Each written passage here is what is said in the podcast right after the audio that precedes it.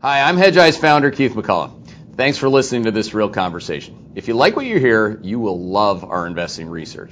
We bring transparency, accountability, and actionable investing ideas to investors big and small.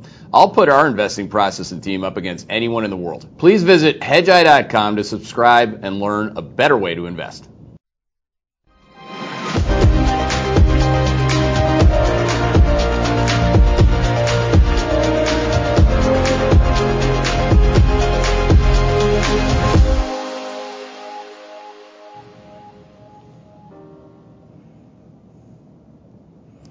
I'm Keith McCullough, and welcome to our first real conversation of 2023. I wanted to lead off with who I thought was, if I were to give out an MVP, we give out hockey pucks at the Hedgeye annual uh, holiday party, but if I were to give a, a market MVP, who came out first with like the most emphatic, oh my God, this is going to be bad bear call. It was the one and only Mike Taylor at the Hedgeye Live event in May. I believe it was in the first week of May. And uh, while I believe he was wearing a different jacket, although a very nice jacket, he pulled out a piece of toilet paper and rolled it right onto the stage and went through a list of shoes to drop. Um, so, Mike, congratulations on that epic call. It was awesome, man. Thank you. Well, there's still a whole lot of shoes that haven't dropped yet, uh, but uh, crypto was one of them, as you know, FTX, um, and and so many others uh, are all coming about. Uh, the private equity things, uh, you're seeing the problems with BREIT and the redemption cycle that's just starting. Uh, this is some of the mechanics that's uh, underneath the um, under the surface that most investors don't know about. Well, I want to. I want to get into a couple of those big ones that you just mentioned because those ones, you know, I, I think it'd be hard uh, for people to make the argument that at least uh, Bankman Fraud's uh, shoes haven't dropped. He's not uh, not in the Bahamas at least, but we have we BREIT. You know they got they got some funding from uh, California yesterday, which was unbelievably high cost capital. Um, so I wanted to to know if you had any any thoughts on that one in particular. High cost for who? well, think of it like this. Think of it like this. You got it's like one one captain at the front of the Titanic calling the other captain who's in the engine room that's flooding. And he says, Hey, you have a bucket? And he's like, Yeah, I got a bucket. Okay, let's share. And, and that's, that's, that's really it. As soon as it happened, I, you know, I picked up the phone, I started calling my peeps, and I was like, Who's bailing who out here? And, uh, and, and the problem with BREIT, and, and for those of your listeners that don't know, BREIT is the, like the most pri- uh, popular and gigantic uh, private wealth product that has been pitched through all the platforms and gotten a whole lot of uh, retail money in um, to to invest in real estate. And in the documents, and it was pitched to me, by the way. So, and this is one of the reasons why I, I have a brokerage account at many places, is so I can hear about all these pitches. And it's been pitched to me for years. Uh, and and if you read the fine print, it says yes, your money's locked up you have to put $200,000, $250,000 minimum in, and your money's locked up for one year. It's returned 18% every year forever. And after one year, you can have full liquidity and access to your money. So it sounds like an absolutely great idea. Mm. And then about two years ago, I got a call from a broker and said, we have news for you. we have lowered the entry fee to $25,000 minimum and is so you get in. And you and I know when that happens for uh, these private wealth products that are illiquid and really for only accredited investors, twenty five thousand dollar minimum is like scrape. You're, you're literally it's a bar that's out of Schlitz. Okay, the party is over and and I was I just, every bell went off. And I and then I was thinking about when does this blow up? And I think we even we talked about this at the beginning of the year this specific product that would the gates will go up and everyone will be freaked out about BREIT and then all the other private wealth products. And if you don't know and I know you do but the uh, your your listeners may not know uh, that the other big products have been uh, private wealth in the way of leveraged loans and leveraged loans right now have about a 10% yield. And it's a really great uh, return for um, people seeking dividend uh, income. Uh, the problem is with leveraged loans is that they've been sold to in these packages uh, unsophisticated investors And uh, with leveraged loans, unlike other debt, there's no recourse. You are literally the last guy holding the cup when they go under. So if you think about the housing crisis that happened in 08, and this is another shoe that's going to drop in my view. Um, the housing crisis in 08, you still had 70% loan to value, 60% loan to value, meaning you didn't lose everything. You had a, you had collateral in the house. In these leveraged loan products, your collateral is zero. There's no recourse. You are last in line. You're going to get nothing. And so when these start to go, and I believe that will be starting in this spring, it's just zero, zero, zero, and you can't get out. Yeah, you have, and, and I've been. I'm sorry. The, no, finish. Go ahead. And I've been surprised uh, how well they've held up, but uh, meaning that nobody's forward looking. But the truth of the matter is, nobody's forward looking. And uh, the crises uh, only happen to these investors when a brick hits them in the face. Mm-hmm. Uh, be, and that'll be jobless claims. That'll be and so what I believe the brick to the face is is starting this quarter and it might be just in the next few weeks, we're going to start to see a cascading of uh, gates going up across these products. Uh, I talked to a number of brokers um, that have informed me on the DL that there is already a backlog to get out of these things, which means the gates are going to go up soon because uh, the backlog from last quarter gets applied to this. And it's really a collateral run on the money. Uh, people need the money. They need the money in part because uh, the hedging requirements for other loan vehicles are not allowed to include hedge funds on one end or some of these products they thought you had liquidity now they don't. So they're going to change their um, they're going to change their sort of rules on what collateral is. And this happened in 2009 i think it's going to happen again because they remember what happened in 09 and yeah. 08 it's it's an amazing thing because you know the the poorest of people or the people who had no money or, or could afford to lose all that they had left the least got absolutely pounded in the bullshit, you know, the crypto component of it or the story stock Tesla component of it. You, know, you could see that they're concentric circles.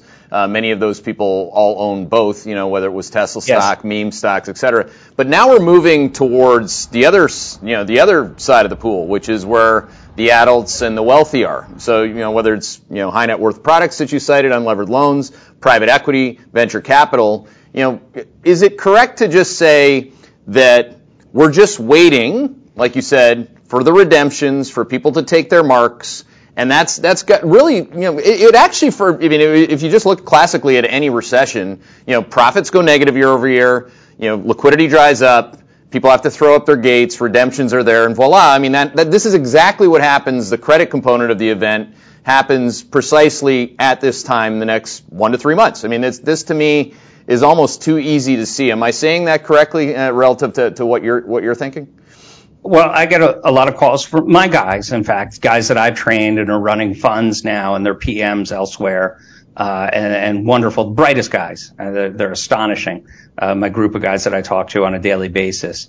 And, uh, what they don't, you know, they don't quite understand is that I have to have my money back component and and that's something that I'm working with them through right now on what that looks like, and it's a run on collateral. Mm-hmm. Uh, and and and we've seen it though in other areas that equity people haven't seen, meaning stocks to your viewers. Uh, we've seen it in the carry trade uh, all over the country, all over the world, where the one of the worst performing uh, assets was U.S. Uh, Treasuries, mm-hmm. as we saw a collateral issue where they were heavily levered up and not hedged uh, long, and they basically had a margin call on their borrowing and had to sell Treasuries, and that's been a gigantic component of the sell-off. It's something that I didn't quite understand until it was probably June of last year. Mm-hmm. Oh, happy New Year, by the way. And to you, my man. The um, the redemption side, like we can talk about, you know, either the private side or the one that you have the most. Well, actually, you have familiarity with both. Mike Mike uh, speaks to a lot of people and really digs into these things.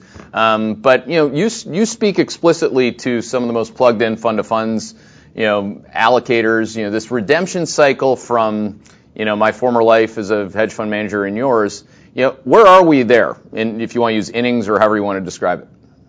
We're in the first inning. That's We're in the first inning um, because, uh, and I know what the bet is. The bet is is that the Fed's going to pivot and everything will be fine. And we need to go into that because I have great, great fear that the Fed is going to pivot too soon and have disastrous consequences over the long term, even intermediate term.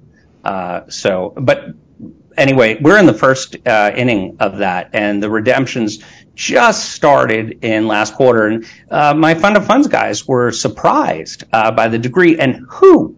Uh, one thing that they cited was we're having redemptions from hedge funds because pension funds have to get out because they have to raise capital because they're having what's called a capital call on their privates.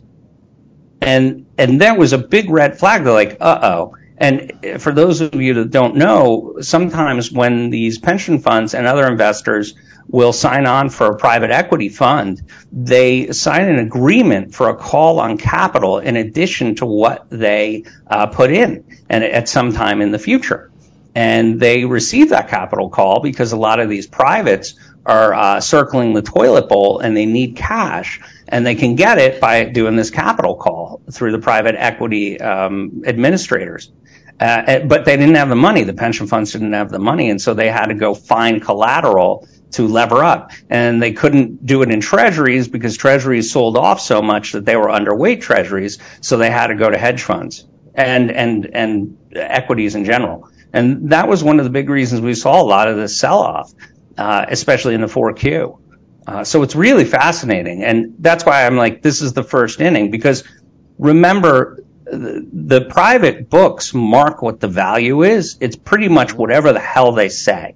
And this is a big reason why BREIT is trying to raise enough capital so that they don't have to mark down too many assets on redemption. Because BREIT, for instance, in my view, it, the, the Blackstone real estate product is mismarked their NAV, the net asset value, by at least 20%. In fact, last year they were marking a NAV that's up year on year while all the assets have gone down double digits in the real world. And so they mismarked it. And if they ever had to make a sale, the auditors would come in and say, no, no, no, you gotta miss, you gotta remark everything down. And then everyone will get their statement and it says you lost 16% this quarter. And then they freak out and they all want their money back.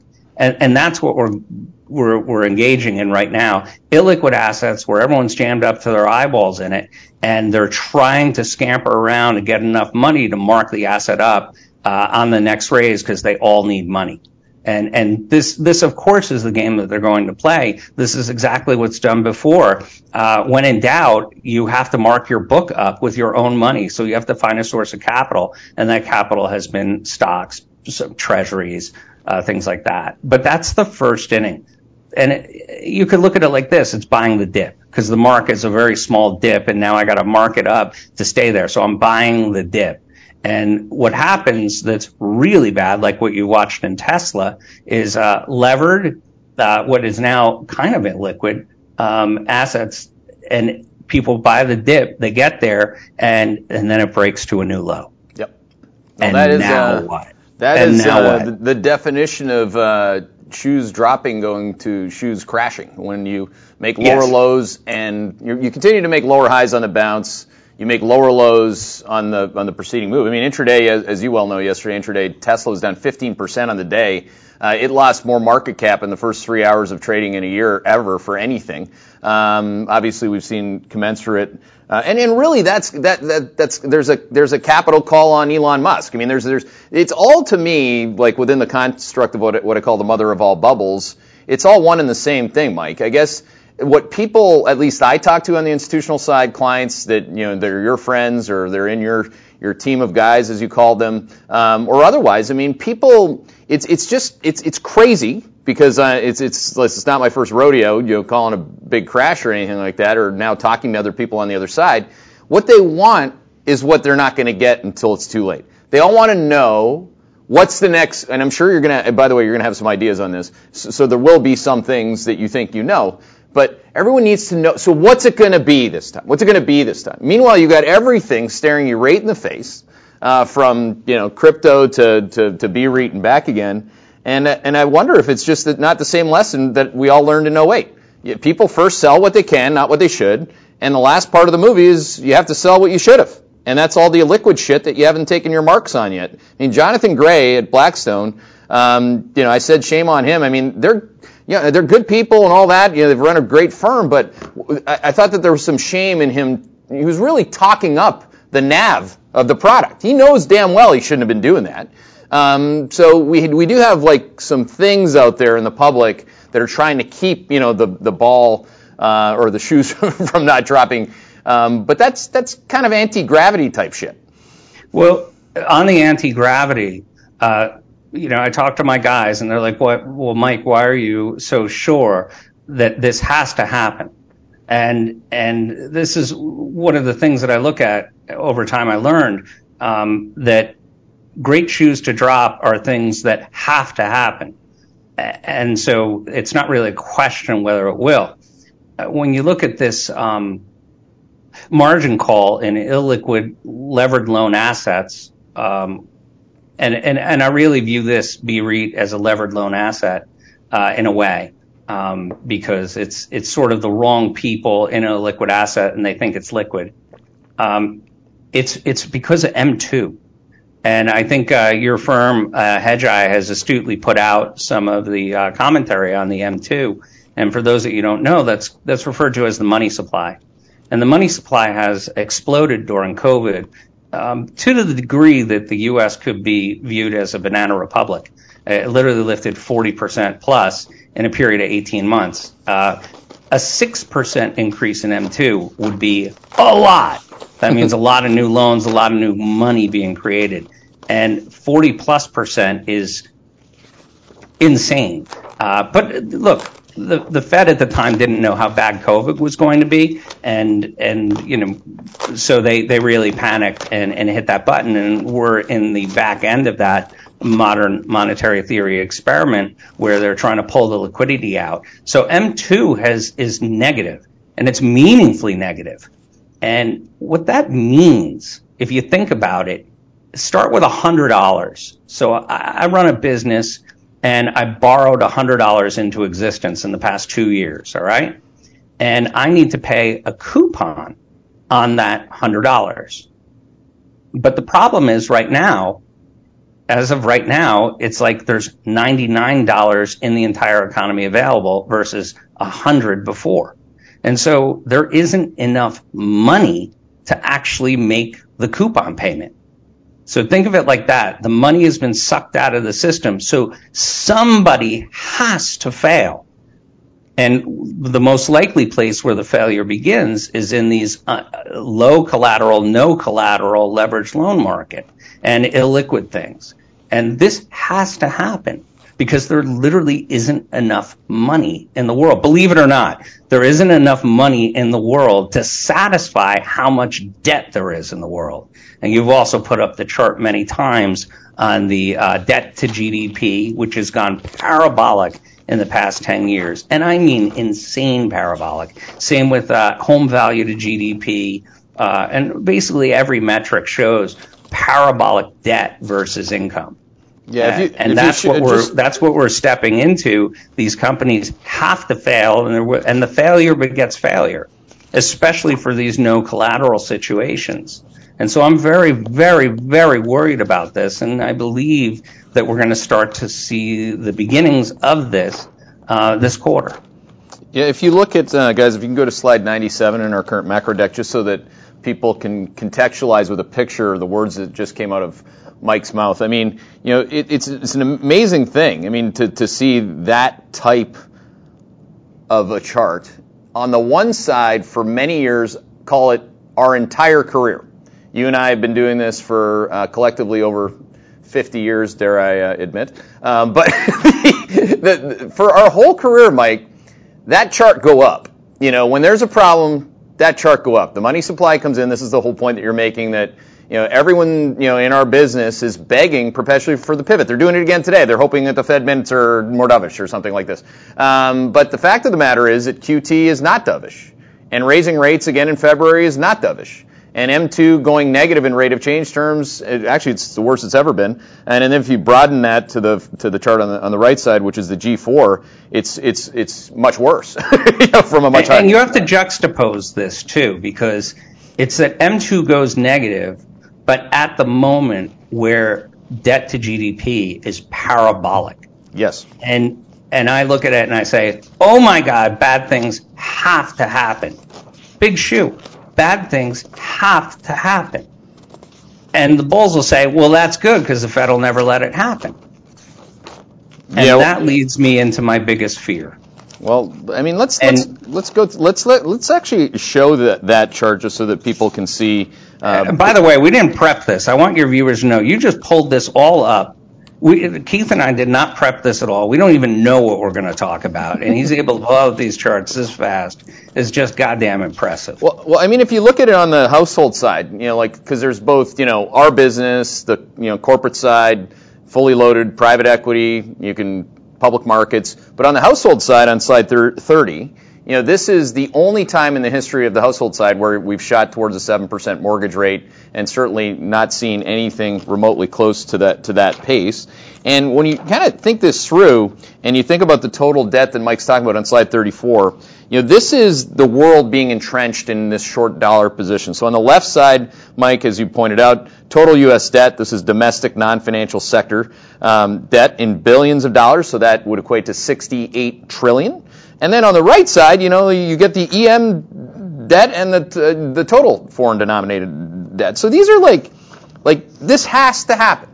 And, and, and, and like you said, and I want to get into what you've also said has to happen because one of your biggest shorts has been Apple, which is the most liquid thing on the earth that you could trade, and has also gone straight down.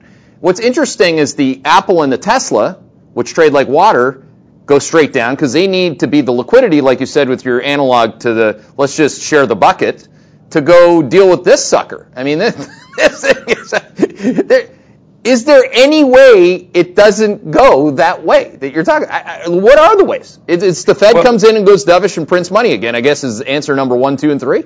That that is the that is the only way this doesn't happen. And and and I have a great tremendous fear that the Fed will blink. And don't worry, I'll make a lot of money on it, right? If they blink and stocks take off. Um, that they will blink and how they'll blink. Uh, I think everyone's wrong. Everyone cites interest rates. They won't. They will taper the quantitative tightening first. That'll be the first thing that they do, and then everyone will say, "Oh, the pivot." But on CNBC, people don't understand what that means, so they just keep talking about interest rates. Interest rates are yes, it's a big problem, but the big, big problem is quantitative tightening uh, for for the cost of capital. Uh, so I, my biggest fear is that they they do pivot too soon. Uh, they they really, in order to make sure that inflation is down and stays down, uh, they have to pivot when jobless rates are at least five and a half percent uh, unemployment, and historically that's what we where we need to be. And it's very important for your listeners to understand why. Why is it that they have to get to jobless rate of five and a half? Uh, because they always tell you our job is to tame inflation, have maximum employment. That's not their job. They lie to you. They all lie to you. Their job is to make the Treasury look solvent. And we have a huge problem at the federal budget right now. The Treasury, which is what manages all the debt, the Treasury is now borrowing most of their debt over 4%, up from 1.6. The vast majority of the U.S., and I mean vast, vast majority of U.S. debt, is on a ninja loan uh, at a teaser rate of 1.6 to 1.7 and and that's literally how the government is financed or was financed on the short end of the yield curve. So it's essentially a floating uh, mortgage, and and rates have gone because of their own doing. Uh, rates have gone from uh, 1.6, 1.7 to over four. Uh, so that means that as they roll this debt uh, every year, the uh, the Treasury payout goes up. In fact, it is doubled.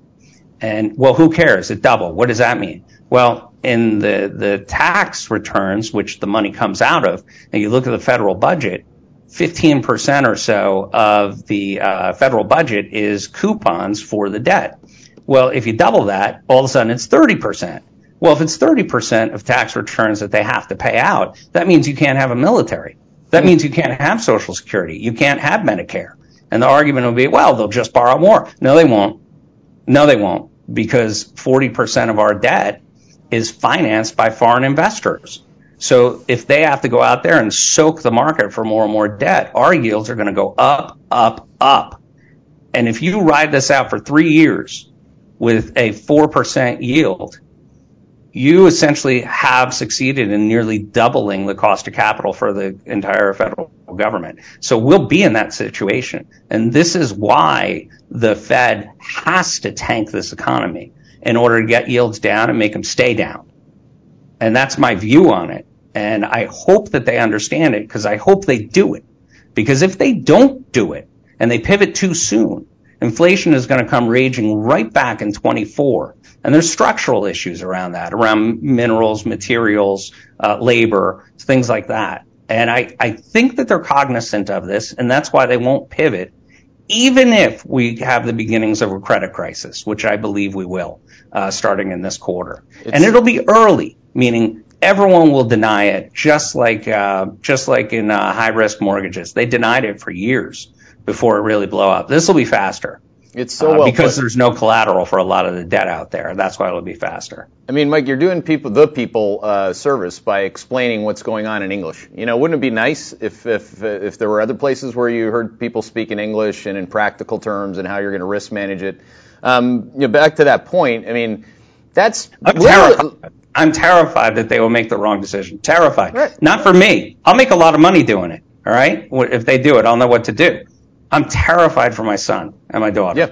Yeah, that, well, that's, that's be, where I was going to get on this. If they get in that situation, we may be looking at the U.S. engaging in yield curve control, just like what this will be exactly what happened in Japan, where they can't stop printing. Mm-hmm. They have to manually push down the yield because they can't tank the economy because the duress that would come from it, because the debts are so high, it would be far too much to bear. And so then if they do yield curve control, the US dollar is absolute toast. Mm-hmm. Absolute toast because now we would be, the US would be no better than Japan and Europe and China, where they just balloon their debt with the printing press. And and if you turn us into the going from the least dirty shirt in the basket to an equally dirty shirt in the basket, they're not going to prefer the US dollar. They're going to prefer nothing. And, and in order for our military to work, in order for our cost of capital to work, we need a dollar supreme, dollar supremacy. And the only way we can do it is being more fiscally responsible than everyone else. And I hope that the, the Fed is cognizant of that because I really fear for decades lost eh, for the foreseeable future if that sort of transpires. And that is why ultimately I believe they will not pivot. Uh, so keep your eyes peeled. It's going to be a very, very, very big deal on what they do if they pivot uh, around credit issues and fear around the middle of the year. I think it'll be too soon. I think it has to be at the end of the year at best and into 24 alternatively. And that would really set us up for uh, a very difficult time with debt. Uh, that doesn't mean that there won't be money to be made and it's the worst thing in the world. Uh, I believe actually for the setup for this year is that stock picking is going to be king. I believe we're going to have really, really great stock picking this year. It's um, it's a really kind of a humbling thing to hear you say that about your about your son. I know, uh, I don't know him well personally, but I know of him um, directly through all your experiences that you have with him and Max and his and his uh, what is becoming quite an illustrious uh, racing career at a, at a young age. So I know when you say that, I know you you mean that in a way that it'd be nice. Like back to the Jonathan Gray point, he's just pumping the, the nav on BREIT. You know, he's not talking about the long-term effects of what you know another Fed pivot would do for the country. That's what I'd love to hear. You know, I mean, there really, to me, there are two kinds of fears. You know, on this topic. One very short term, the one that's existential for every single fucking guy that runs a book. Every guy that I talk to, and they're mostly guys. And there are many guys and gals, but they live in perpetual short-term fear of any hint of what they've had, which is that thing that Mike fears on a much longer term duration for the country. Those are two different fears. I rarely have conversations with institutional clients where they talk about the existential fear of the US dollar, of capitalism, of free markets, of doing this again and again and again. It's like it's like, you know, you don't you don't need a miracle. You actually, this has happened before, and that's let's just tie this back a bit. If you listen to what Volcker actually says, whether it be privately or even publicly, publicly is very clear. People just don't want to listen because they can't afford the truth. It's like watching A Few Good Men. You know, he, he, he sits there and he says, I don't want to make the one mistake that Volcker made, because if you remember, Volcker didn't go hawkish enough early enough, and when he says that if he could take it back, he wouldn't have been, he wouldn't have had, he didn't really have a pivot, so to speak, but he would have been more hawkish sooner because he had to finish the job at a much more forceful level of interest rates into 1981-82. So you do have the political setup for that, Mike. Like I don't know if you saw, but DeSantis gave his first kind of like you know, you know his first stump speech last night, and um, yeah, that's kind of the speech, really. I mean, and and you know, Powell's a Republican, and he says he wants to be like 1980s style guy, and you know, DeSantis keeps citing, you know, that his hair might be the same as you know the other Republican Reagan guy, and you know, it's not. It, anytime I mention that long-term case to the hyperventilating types that live in fear of the short-term pivot, like today, they're like, "Oh, I didn't think about that," but but how do we trade today? You know, like it's it's an amazing dichotomy, really, you know, at this point in American history. Well, I mean, in my experience, every great trade is at least a year in the making. And you have to look out to the if then scenarios so you know what to do when the time comes. And so I spent an awful lot of time drawing on a napkin uh, how things play out. Like like my oh wrong hand. like my list of uh, over here I'm over my left shoulder. Everyone asks. I have a list of uh, bearish trades uh, right here, and uh, many of them are ones that I think are going to visit uh, Doctor Zero. He'll be making a house call. Um, it's a, so you really think about uh, if-then scenarios on everything, and that's really how I play the game. So I'll think about the short term, medium, and long. And long's always hard to predict, and I rarely bet on the long, but I know, or I'll try to train myself what to do when those sort of long-term events start to come into view. Yeah, that ticker list, I see a few, uh, few uh, little flashy ones that we like. Uh, well, we've already talked about BX, which is Blackstone, uh, which you have on that list. You do have MPW on that list, which is a, oh, yeah. a, a really nice short. Um, yeah. What do you think prevents? It's one thing for Blackstone to to to prevent gravity for another month or two with the deal that they just did at at 11.5 percent, but um, what does an MPW do? Like, pick any of your shorts. Let's start going through some stocks where you know visiting Dr. Zero is a credit event. I mean, last I well, checked, what happened at, at, MPW, as you know, our analyst knows it well. Uh, it was a default. You know, it's you know they can call it whatever they want, but it was a default. It, it still might be, but. Uh, I mean, look, that that one's more, you know, I, I, I actually view that one more as a an ongoing, dare I say it, potential fraud um, uh, that's going on, and I. I don't want to go into too much detail about about all the ins and outs on it.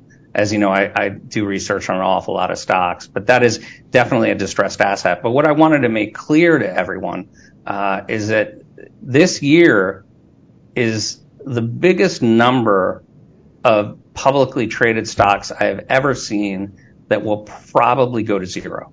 And I have a whole book of uh, names that I think uh, literally don't have the capital or the wherewithal to raise uh, between here and end. And, and I, it's the musical chairs, and we go back to the M2, is that there's going to have to be a number of losers. And look, over the past decade, we've had an incredible number of businesses that have gotten very large market caps, uh, all dependent upon funding. And, uh, and, and many of them now have matured into businesses that are now productive. They're making a product and they're making it at a loss and a loss that's forever. And, you know, you can cite AMC or, um, or DraftKings, uh, a whole lot of ones. Um, and uh, those two I don't have positions in right now. Uh, but those are examples of ones that have to, in my view, probably have to skirt with zero or go to zero uh, because they, their underlying business is not a profitable one. And they're contingent upon constantly raising capital. Um, and really, the, the, the investor thesis, at least in the case of AMC, GameStop, Bed Bath and Beyond, is that, oh, hedge funds will get squeezed on it, so let's get long. and I mean, that's the dumbest thesis. I mean, tell me what instance in, the, in which that thesis can persist for any period of time that's substantial. Never, ever. Well, well, that that like let's just you know tie this back to those two fears, you know, and and know for, for everyone who is, is is still human here, you know, you're constantly fighting these two wolves. I didn't make this up again, and and and your goal is is not to let one of them win. And and that short-term fear, Mike, that when I talk to in particular people at, at your former firm or any of the big pod shops, because they're trying to run neutral, which is extremely difficult, as you well know, in this environment. They, if you watch the rallies, you could see it again today. Every single rally we've had to lower highs has been led by the shit, right? So these bear shit baskets, or bit today it's the Bitcoin sensitive baskets.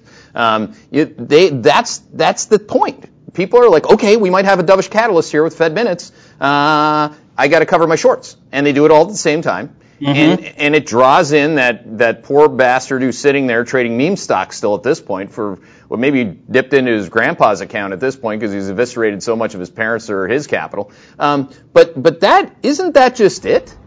That the, the most logical things to actually go to zero are the things that are up the most today or in on any bear market rally day. Uh, yeah, usually um, I mean, look, this has been a unique environment coming into 22 where there were so many businesses like this that were contingent upon constantly raising dollars for an unprofitable business that exactly. really had no horizon to ever be profitable. This is a unique time. And I know many of the younger investors, they don't know that because this is all that they know. But 20 years ago, this happened. It just happened on a much, much, much smaller scale. And I'm talking about the dot com bubble. It was tiny compared to what has happened over the past year and a half. I mean, we just had so many 10 to 50 billion dollar companies that just didn't and don't, still don't have a prayer of ever being profitable. And now that they are having difficulty raising money to keep this going, these, many of these are down 80%. And, and like for instance, if you look back at the biggest uh, market bubble PM that there was at the time, 20 years ago, it was Bill Miller, mm-hmm. and and you remember Bill Miller. You know, he was the dot com cowboy, and he got absolutely destroyed, and his fund was down 90 percent uh, by 03, and they shut the fund down, and that's it. And so I had it in the back of my head that 90% is sort of the bottom for the bubble, the bubble PM the, the drawdown will be 90% top to bottom.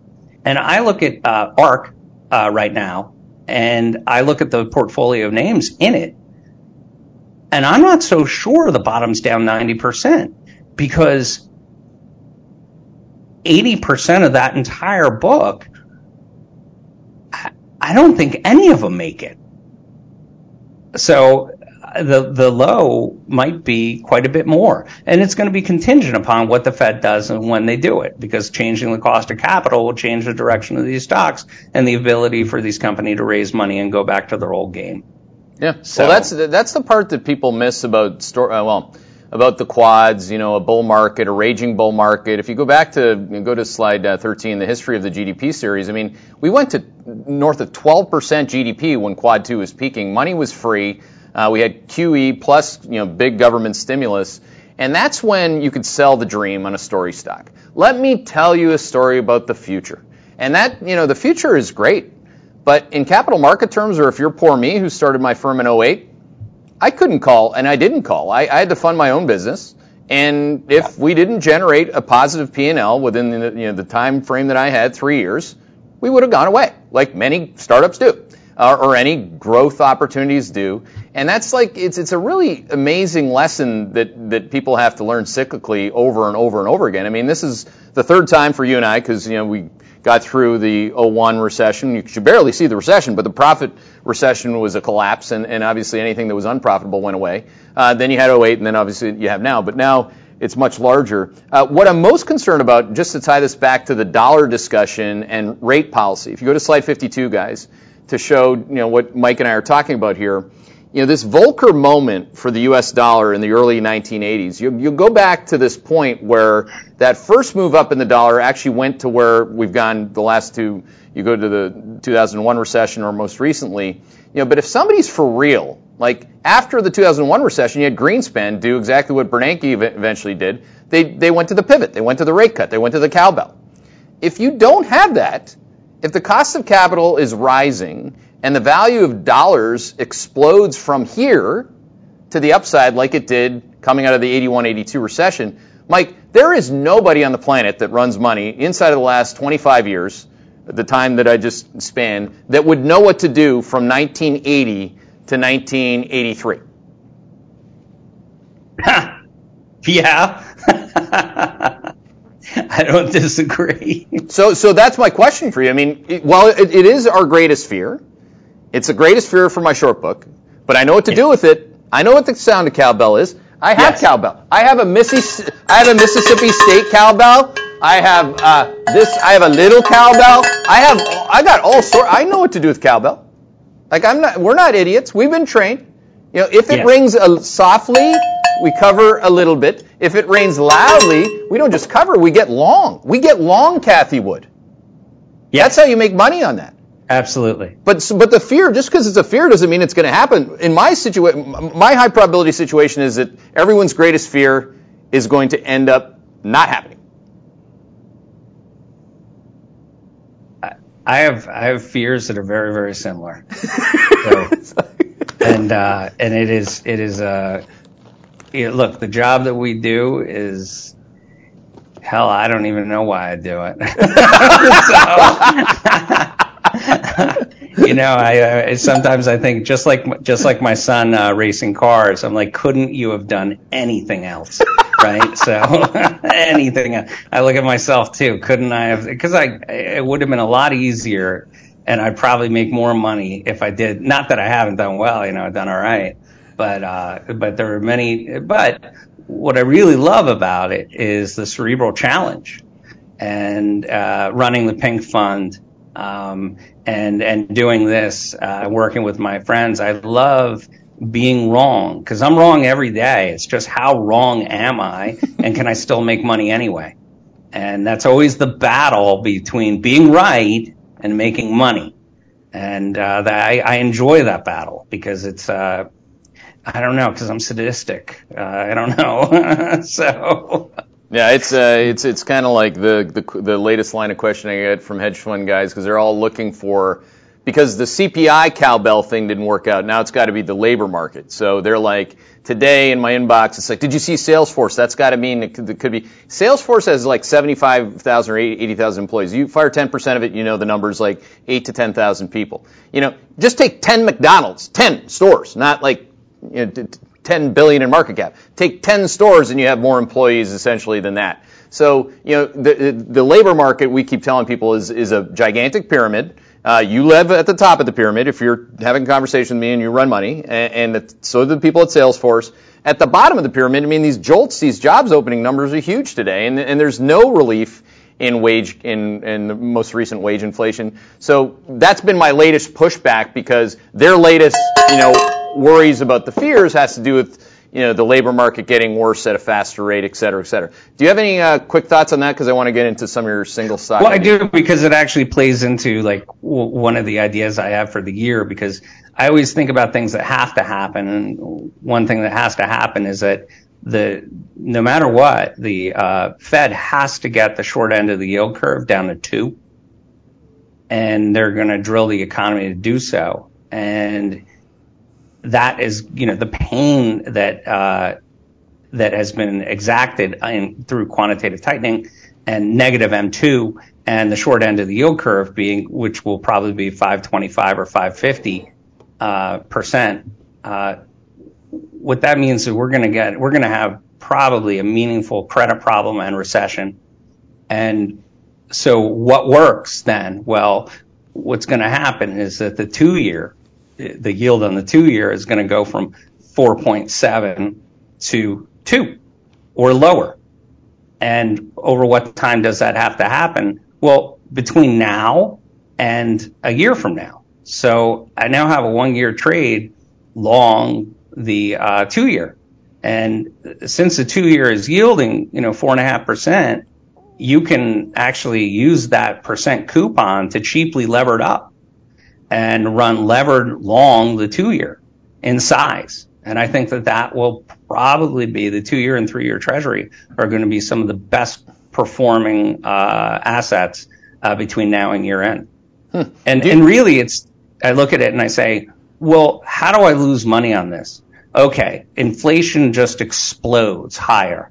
And I have no idea how that happens now because I look at rents. I'm involved with rents. I look at car prices. I look at energy prices. I look at uh, even the cadence in wages, which is uh, you know slowing. But you kind of add it all together, and versus the comps that we just experienced, and net net, I think that especially when the credit starts to roll uh, with this continued pressure on credit uh, I have no idea how we don't have a meaningful collapse in inflation uh, throughout this year.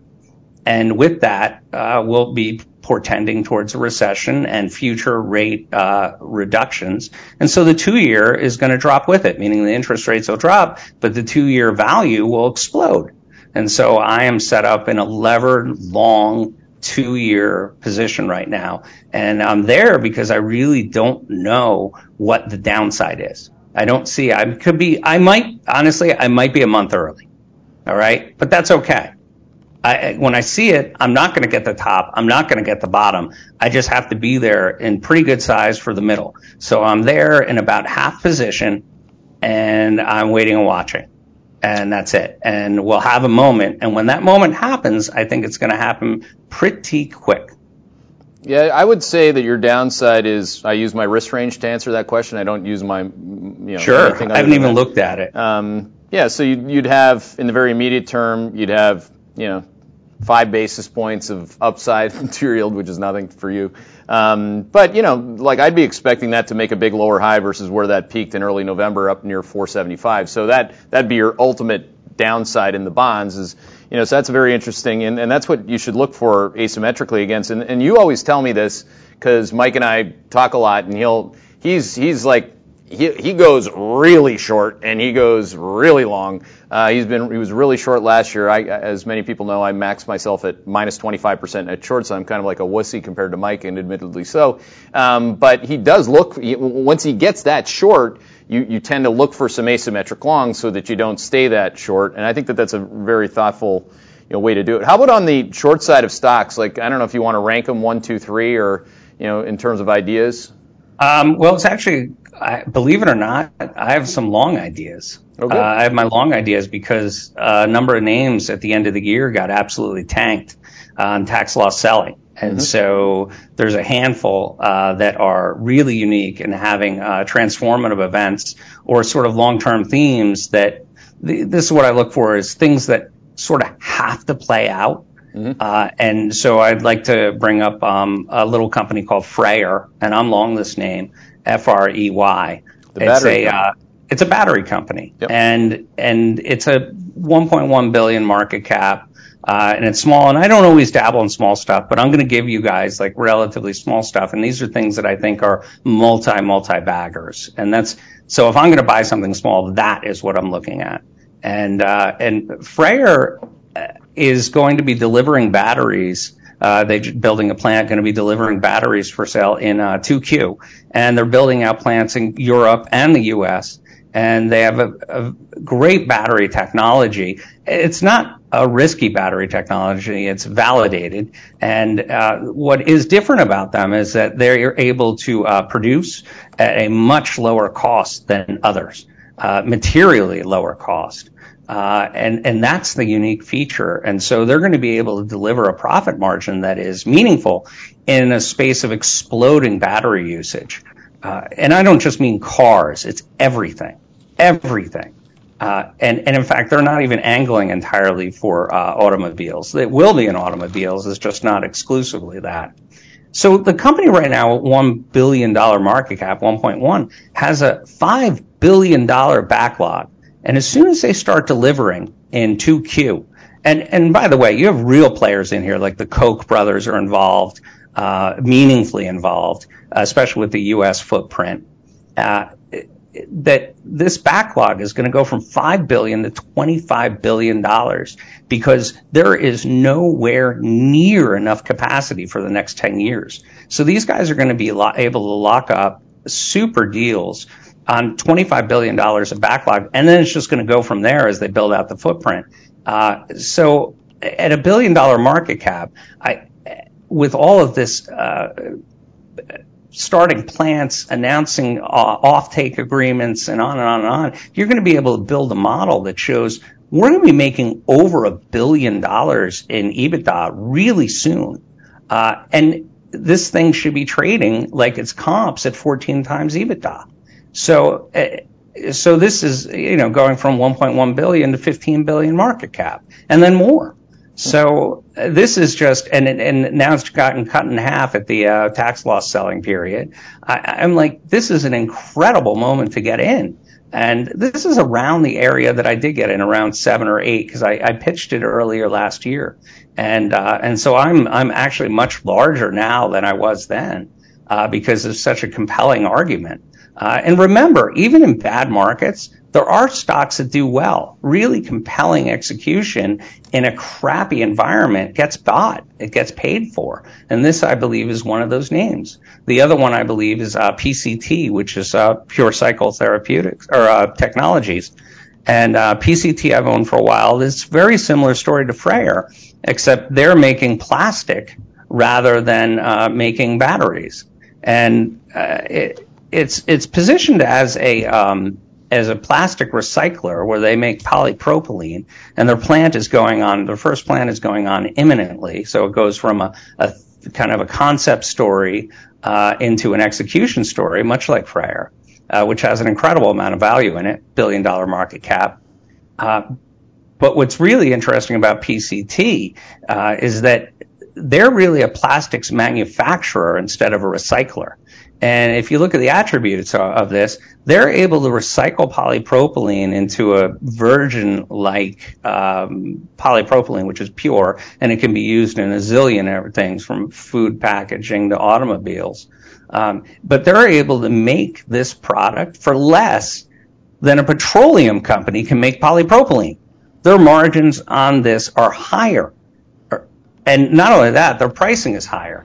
The demand is completely inelastic because everyone gets to put on their packaging recycled plastic. And that's incredibly strong, powerful marketing. And of course, the carbon footprint element to it. And not only that, in Europe, which they will be expanding to this coming uh, this year in 23, in Europe, there's a 40-some-odd cent tax per pound on this plastic. And there's no recycling of it. So these guys are going to be able to take that tax, stick it into the price, and it goes right to the bottom line. Um, on the first plant, they already have well over a decade of backlog. Every plant that they build, and they're in the process of building a giant plant while they're finishing off the small plant, which is their starter plant, uh, and that'll be done in 2024, expect them have many, many, many plants uh, doing this exact same thing, building a moat. And they have a technology with IP that nobody else can do, and that's why nobody's ever done it. So you basically have pricing power, a monopoly, a white space, and inelastic demand. And we're on the cusp of that execution right here. So this is another one that I bought a lot of. And it is like most small caps, it's down. Uh, but I have hedges to offset that, and I think that that will work uh, because I see a long-term white space here where there just aren't enough competitors, and there's uh, meaningful demand, a lot like FREYR. And then lastly, I'll bring up one called MP. The ticker is Michael Peter. And MP is also aligned with the auto business and the shift to EV. It's a $4.2 billion market cap, and it's trading at 20 times forward. And they are the only U.S. miner and processor of rare earths. And if you just take a gander of how many EVs have to be made worldwide, and there are so few rare earths players, and I bring this up because it's also dropped about 40% in the last couple months on tax loss selling. This is going to be, over the next future years, this is going to be a huge home run. I mean, we have a vertically integrated uh, U.S. where the U.S. policymakers are intent on securing our own uh, rare earths. This is the only player to do it. Its cost of capital is going to be greatly reduced through government intervention and assistance, and that's the same for FREYR and probably the same for PCT, where they're going to be able to get loans with government subsidies for doing all their things. So I like MP, FREYR, and PCT. I think that these are multi-baggers, uh, and I think that PCT and FREYR are probably multi-baggers over the next uh, 12 months. Well, you have uh, you have just successfully and professionally and masterfully, really, because not many people can do what he just did, which is uh, synthesize three ideas like that in a very short window of time and get you to the point. That's that's it's a high level skill in this game. You know, to get it right from there uh, is entirely another. But um, you just covered the entire Q and A, by the way, on on all three of those because and it's interesting, you know, like you know, because the audiences have been trained by other platforms. You know, the platform that was Real Vision to pitch Luna, or you know, CNBC's you know perpetually pitching stocks. So people they're still in that thing. You know, like I'm, I am a little surprised that there there aren't uh, any questions that aren't being voted up that have to do with these shoes to drop. I mean, we get that you you, you care about uh, the stock picks, and, and, and, and Mike just literally circled the entire Q and A on that. So so well, I'm actually I, I did have a short. I did have a short. And okay, well we got four it, minutes left. Well, it blew up today. It blew up. I have a whole bunch of shorts, but it blew up today, and I wanted to talk about it. Uh, it's Enovix. Oh, really? ENVX. Okay. Yes. And and I know you had a guest earlier who's very bullish on this uh, battery producer, and I researched all the battery producers, and uh, and I didn't understand what they were talking about being bullish Enovix because I did the work on it, and I and with some assistance from uh, tech people that I talked to, and and we came to the conclusion that they can't make this battery. They can't make it with any scale, and the fail rate, the yields, as you would call it, is extremely high. Ooh. And I didn't understand. Well, then what happened was the CEO quit on December 29th, and I wanted to come on here and say, hey, whoever this new guy is, he's going to have to come clean. And I just didn't know that it would be literally four days later, and here we are. I came clean, and the stock's been, oh, you know, cut in half and because they don't they can't make this bad it's a great idea but it's a concept company that they can't make it and i want your listeners to know that i spend a lot of time figuring out frauds that can't work in many many spaces not just healthcare uh, as you know i'm a healthcare analyst or pm um, uh, but but i spend a time on frauds and and uh, honestly I've, I've probably made uh, one third of my entire career on shorts and uh, and on frauds. Uh, and I suppose I'm just one of the guys that doesn't talk about it a lot or advertise it or promote it. I'm just quietly been doing this. It's more loud now. Um, and I just find stuff all the time. Like we talked uh, a little while ago, it was earlier on, about Sam Adams. And I went on your program and I said, I've talked to distributors that have a thousand days of inventory on the shelf. Thousand days in distribution. This is insane. Uh, and you saw what happened to Sam Adams. It's just just doing the work and plowing through it and finding things where management is just lying horrifically. Yeah, and you know this is like uh, maybe a point to finish on here. Uh, because it's it's one thing for me to be critical and say, hey, look, you got to get rid of your old wall baggage. You got to stop watching whatever you're watching, just looking for a pick. A, a pick is not a portfolio. So if you have ENVX and Sam, Sammy Adams on the short side against PCT, PCT has traded in like a range that would be defined as watching paint dry for the last couple months. It's doing nothing. Nothingness is somethingness if you have two shorts against that long. So just using a very basic example that would be inside your book. Now Mike has, and both Mike and I run many more positions inside of the book. So I would encourage you, and, and, and I'm just kind of like, I'm just trying to get Mike people to be less, you know, oh, I got this pick because I got it from Mike. And just think about, like, he has, look behind him. He just said that there are more shorts that are going to go to zero than any time he's set, seen in his career. So By his, a mile. And so his By longs are non-zeros, and there's a long short book there. And um, maybe just to finish on that, portfolio positioning right now if you don't mind, can you give people an update how you're set up? I am set up pretty neutral, and I've been neutral, and I got uh, December wrong. I I did not expect that degree of selling to happen. Mm-hmm. I really did not. Uh, I will submit because we talked about Tesla. I've covered uh, 90% of my position uh, out of spite, and I wasn't big enough. I actually had covered a bunch of it um, uh, once it had dropped 25% uh, at the thousand day moving average. That would be the 200 week. Um, and and I, I, just did not. I, I did not anticipate the flush uh, like I've seen it, and and we have to remember in this market that has been that no longer has market makers in it things that go up go parabolic and don't stop and things that go down do the same too. Because when things move there's nobody on the other side to make right. a market. It's all in the in the, what we call the pipes and uh, that's hedge fund terms for a machine. It's in the pipes. So nobody sees it. Nobody knows who. There's no matchmaking done. There's no block orders anymore saying we're having a liquidated book here. I'll buy that book, whatever, and I'll pay. I'll give you give me a three percent discount on the book, and then I'll leak it out over the next month, and I'll book a one percent gain. I, they don't do that anymore. So the movements that we see are violent. Mm-hmm.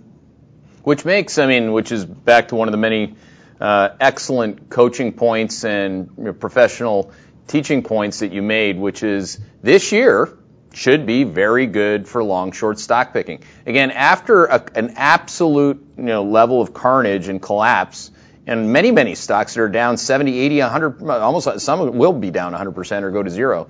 Uh, that's what happens, right? You're, the shorts that work start to go down less because they actually become longs. And the, and the longs that h- held up, which is exactly what happened yesterday, the, the Goldman basket of 12 month winners was down 2.8%, Mike, on the day with SPY's down 40 basis points. That tells you yes. all you need to know. I mean, it's, um, so it's a very interesting and exciting time for, for somebody like you that's, that's had such a good run. And I'm so happy for you because you're such a good guy and you you're really like, you're putting yourself out there because you want to help people. And that's like a, there's a, there's a noble cause to that. There's a huge teaching and component, teaching and, and educational component to that.